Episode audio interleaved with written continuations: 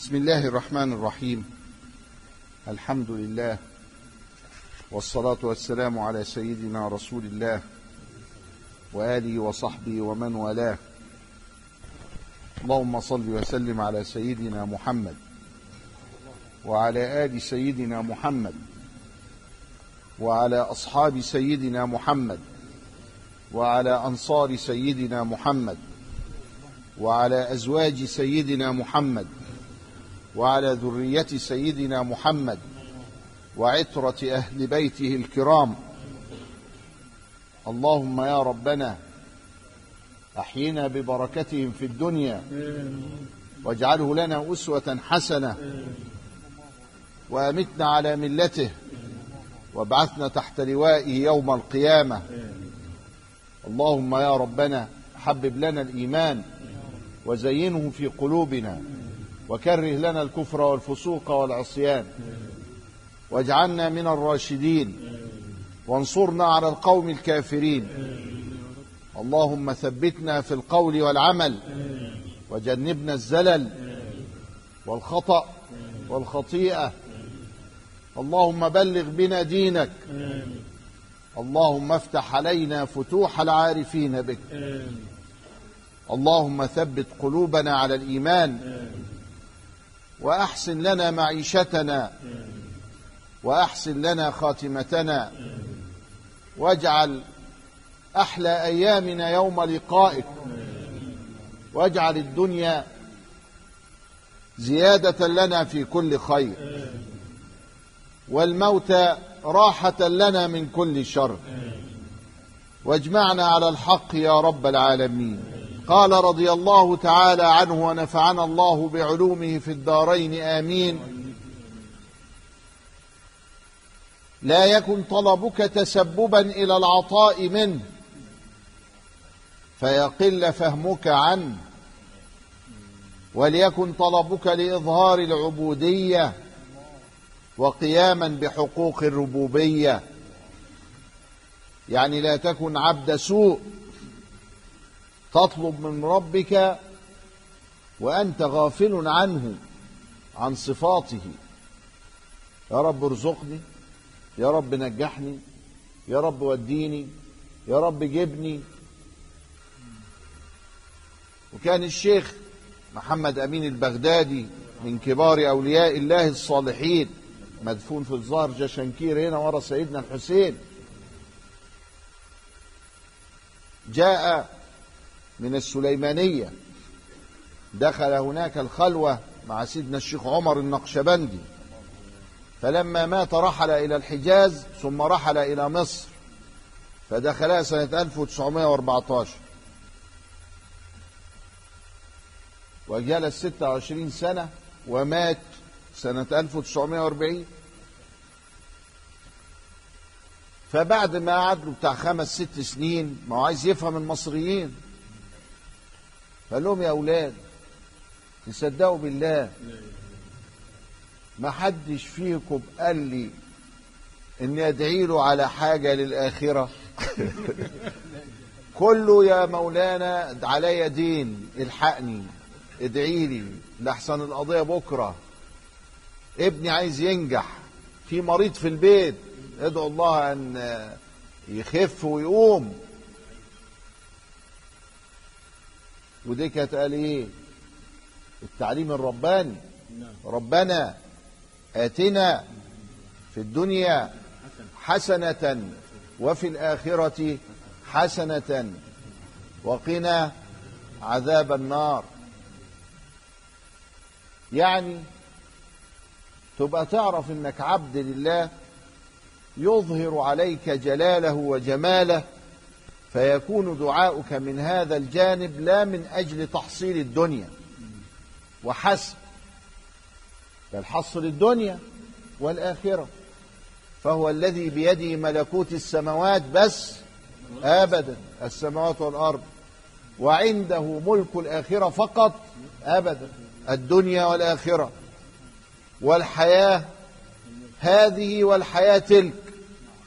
بيده الخير. وهو على كل شيء قدير.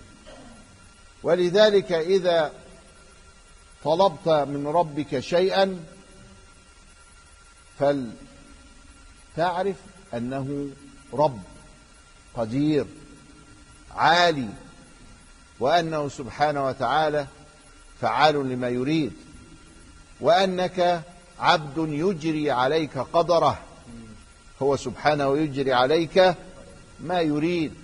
وأنه لا يسأل عما يفعل وهم يسألون. تفهم كده؟ تفهم إزاي تدعو ربك؟ لما ما تفهمش كده وطول النهار قاعد تدعي برضه وكل ما أقول لك بتعمل إيه؟ تقول الدعاء هو العبادة. اللهم أعطني خمسين ألف جنيه وفي سرهم مئة ألف جنيه وسدد ديوني بمليون ملت إيه ده؟ والدنيا وبس وما أنتش واخد بالك من مفاهيم الربوبية ولا القيام بحق العبودية. ولا الحكاية كلها ماشية إزاي وما تفهمش عنه. يتطلسم عليك. يبقى عايش للدنيا وهتموت للدنيا. قال رضي الله تعالى عنه ونفعنا الله بعلومه في الدارين آمين. كيف يكون طلبك اللاحق سببا في عطائه السابق؟ اللي فاهم بقى هيعرف أنه لا يكون في كونه إلا ما أراد يبقى دعاك ده عمل حاجة؟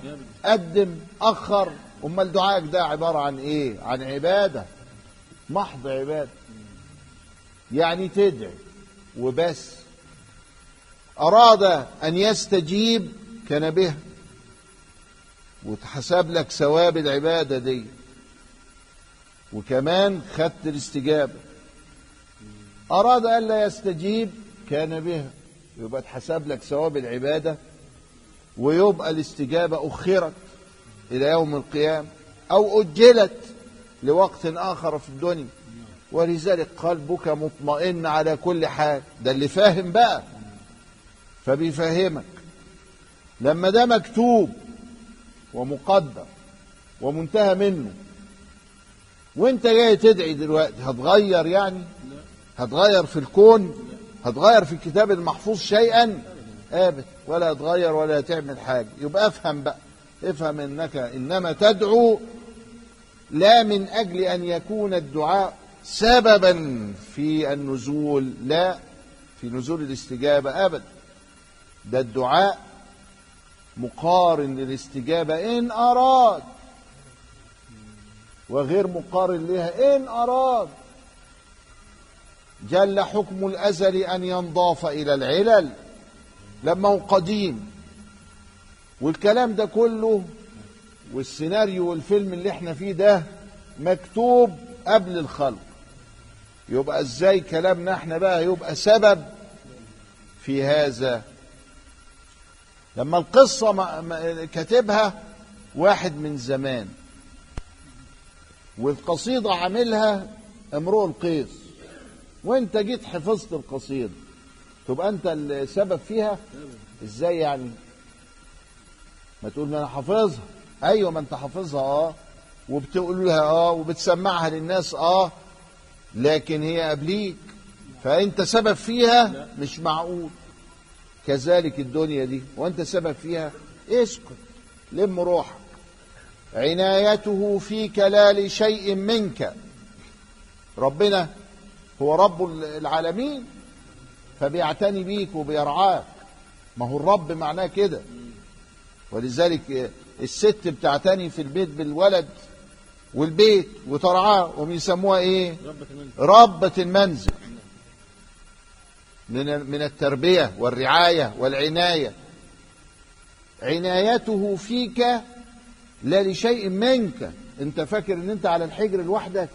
في الكون ده وأين كنت حين واجهتك عنايته؟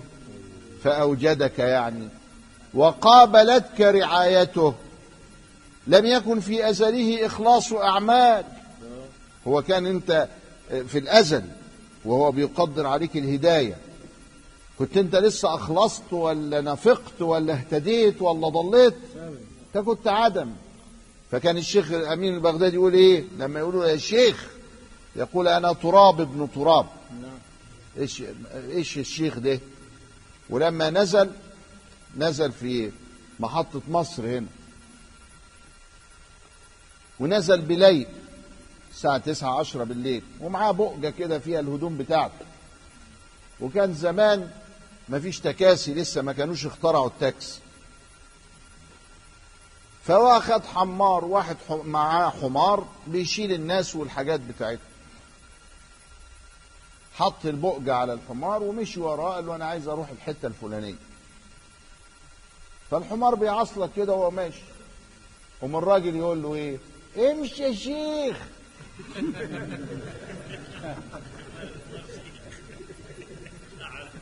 فقال له لا إله إلا الله هكذا الشيخ عندكم؟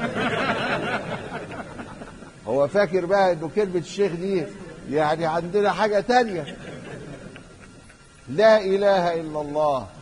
هكذا الشيخ عندكم وأراد إن إيه؟ إنه يمشي يروح. يروح الحجاز بقى ولا يروح العراق ولا يروح حتة تانية تكون يعني ما فيهاش شيء امشي يا شيخ. فالراجل ربنا ألهمه علشان يعني يسلي قلب الشيخ وقال له ما تأخذنيش يا مولانا. آه يعني ما تأخذنيش يا مولانا. فعرف إن لهجتهم كده. شيخ يبقى ممكن كده ومولانا يبقى كده.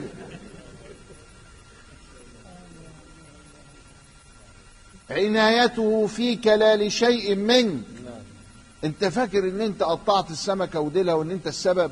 ولا أنت حاجة. وأين كنت حين واجهتك عنايته وقابلتك رعايته؟ كنت عدما لم يكن في ازله إخلاص أعمال. أنت كنت أخلصت الأعمال في يوم ال- الخلق الأول في الأزل ولا وجود أحوال. بل لم يكن هناك إلا محض الإفضال. متفضل هو سبحانه وتعالى ما وصله رب العالمين يستحق السجود. يعني المعاني دي كلها لو أنت فكرتها وأنت واقف تخر كده تسجد ما فيهاش كلام. يستحق السجود. ولا يستحق السجود إلا هو. مين اللي عمل كده فيه؟ مين اللي عمل كله ده؟ أبوك. ابدا جارك. الدكتور اللي أنقذك بعملية. ولا حاجة. كله عمل حاجات كده أهو. واللي خد أجر. واللي خد آه، رعاية وعناية. واللي خد آه، إنك أنت صرفت عليه ابنك. أو ترعى أبوك وتبره بس أنت عملت إيه لربنا؟ بلغوا منك إيه؟ ولا حاجة. إحنا اللي بيبلغ لنا وهو لا يناله منا شيء. بل لم يكن هناك إلا محض الإفضال وعظيم النوال. يبقى هو سبحانه وتعالى واسع لا شريك له. علم أن العباد يتشوفون إلى ظهور سر العناية. هو ليه فضل بعض الرسل على بعض؟ وليه خلى أبو بكر صديق وما خلينيش أنا صديق؟ أو يسأل الواحد كده نفسه. عايز أشوف الحكاية دي علشان أعملها.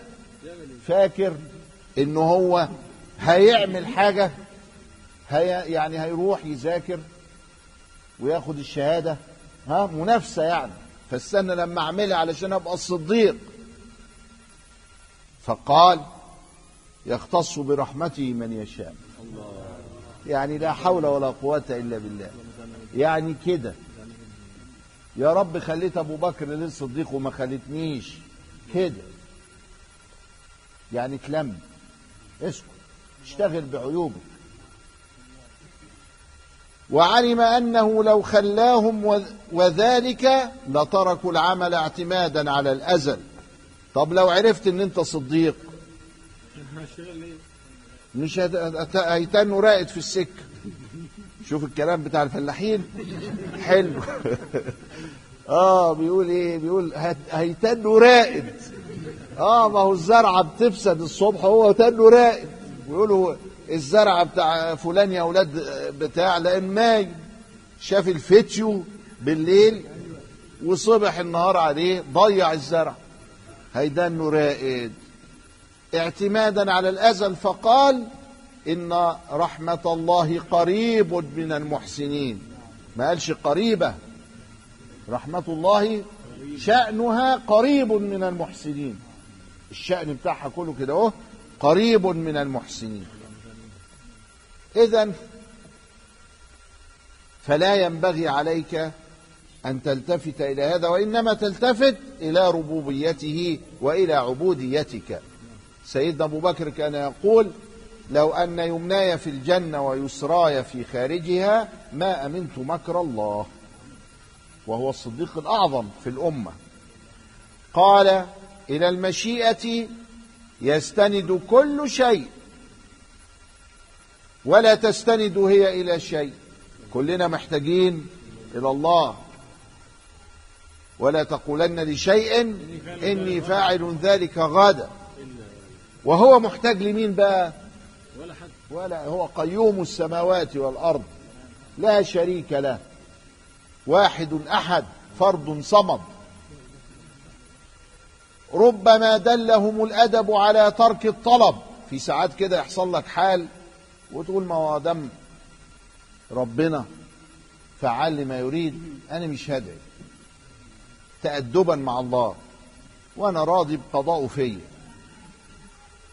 اعتمادا على قسمته واشتغالا بذكره عن مسألته. طب ما أنا لما أقعد عشر دقايق يا رب اعمل لي وسوي لي. لا أنا هذكره. سبحان الله سبحان الله سبحان الله في العشر دقايق دول. ومن شغلته ما شغله ذكري عن مسألتي أعطيته أفضل ما أعطي السائلين. أصل هو عمل إيه؟ أخلص التوكل إلى الله. رماها على الله قال يا رب أنت اعمل فيا اللي أنت أنت شايفه حلو. وربنا كريم ولا لا؟ كريم. إنما يذكر من يجوز عليه الإغفال. يا رب اعمل لي واعمل لي. انت بتفكره يعني؟ تفكر الرئيس بتاعك تفكر أبوك تفكر ابنك تفكر جارك تفكر الراجل اللي وعدك يستدلفك دين. وبعد أسبوعين ثلاثة كده تقول له فاكر ولا نسيتنا؟ تفكر كده لكن ربنا تفكره. وما كان ربك نسيا. وإنما ينبه من يمكن منه الإهمال. فالله يغيب عنه شيء يعني لا يغيب عنه شيء. أمال بتعمل كده ليه؟ اختش. ورود الفاقات أعياد المريدين. البلايا والمحن لما تنزل على المريد الحق الذي يريد وجه الله يبقى فرحان. لأنها تكفر الذنوب وتستر العيوب وتعلي الدرجات وترفع شأن هذا الإنسان عند الله. ولذلك يبقى فرحان في سره كده. ما يرضاش يفرح قدام الناس لحسن يقولوا عليه مجنون. إنما ساعات تفلت منه. الشبلي مات ابنه. هم قالوا له على فكرة ابنك معلش يعني في حاجة كده عايزين نقولها لك بس يعني ثبت فؤادك كده. قال لهم إيه بس يعني عمل إيه؟ قالوا له مات. فجات له كريز الضحك. ها ها ها ها, ها. الله. جاي منين ده؟ غصب عنه ما قدرش يكتبها إنه ربنا سبحانه وتعالى وضعه في دائرة البلاء يعني وضعه في دائرة رفع الدرجات. يبقى عطاله الشهادة واخد بالك؟ خلي بالك.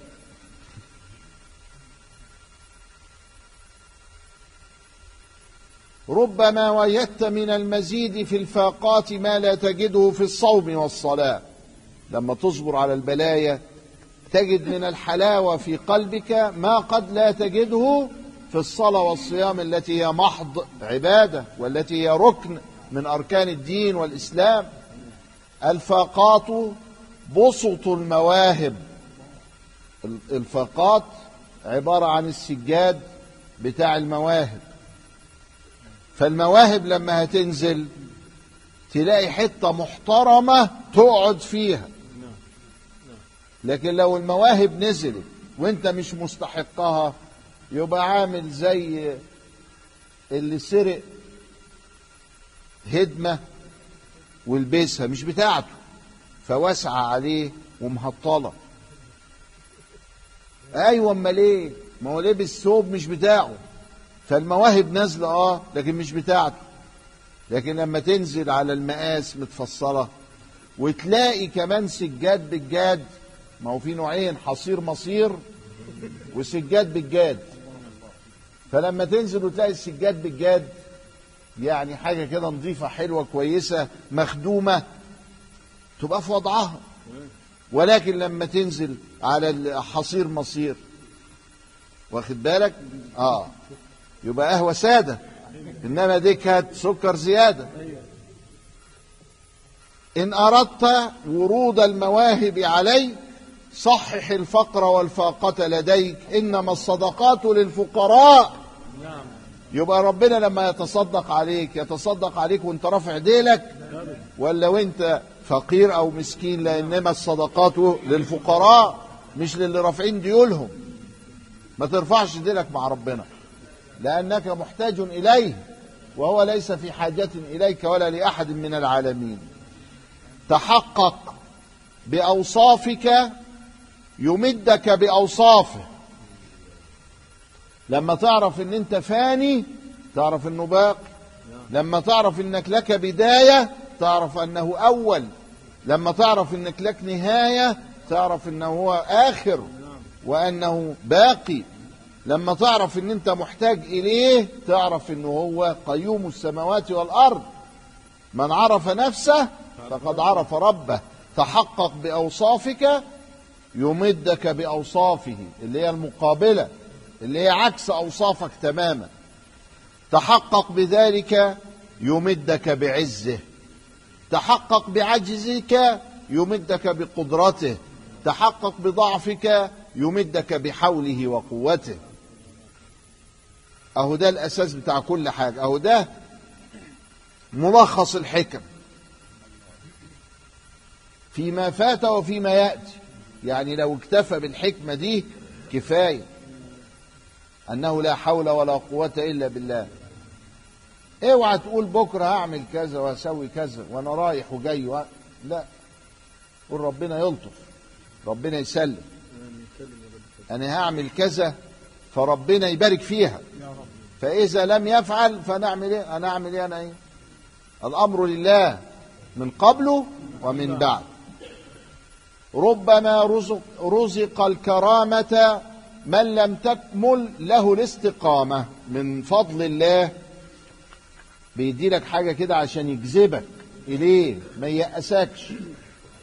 فأنت لسه الذنوب شغالة تمام. ولكن مع هذه الذنوب يعطيك أشياء. اوعى تفتكر إن أنت كملت. ده هو بيدالك عشان ما تيأس وعشان تتشجع وعلشان تتقوى في ترك المعاصي والانخلاع من السخط ومن الخلاع مما يغضب الله فكثير من الناس يختلط عليهم الأمرين دول. أول ما يلاقي الكرامة وربنا ابتدى يستجيب دعائه وييسرها معاها وماشيه حلوة كده يبدأ في قلبه يقول أيوه ما هو راضي عني. لا ده بيداديك زي الطفل الصغير. لسه عامل المصيبة فنديله حاجة كده عشان ما يتعقدش. يقول لك عشان الواد إيه؟ ما يتعقدش. فهو بيعمل كده عشان ما تتعقدش مش علشان إن أنت شاطر. آه. قال رضي الله تعالى عنه ونفعنا الله بعلومه في الدارين آمين. من علامة إقامة الحق لك في الشيء إقامته إياك فيه مع حصول النتائج. أقامك طبيبا ام يجري الخير على يديك في الطب. أقامك مهندسا ام يعمل كده برضه. أقامك مفتيا وميخليك سديد في فتواك. لو ما فيش نتائج يبقى خلاص يبقى أعرف إن الحكاية فتنة. كل ما تيجي تعالج واحد يموت وأنت طبيب. أو يتشل. أو الله. وبعدين مش موفقك مش. ما فيش توفيق. وتلاقيه أستاذ كبير.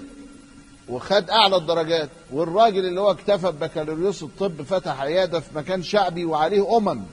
ما حدش يروح له إلا يخرج خف بإذن الله. إيه الحكاية دي؟ ولا حاجة. توفيق. أقام يبقى ده رضا. طب أخينا التاني يعمل إيه؟ يتقي الله. إحنا مش قلنا له ينسى العلم. بس العلم ده مش هيجيب نتيجة إلا مع شيء كده من تقوى الله من التضرع إلى الله من التواضع لله من أن يكون إنسانا.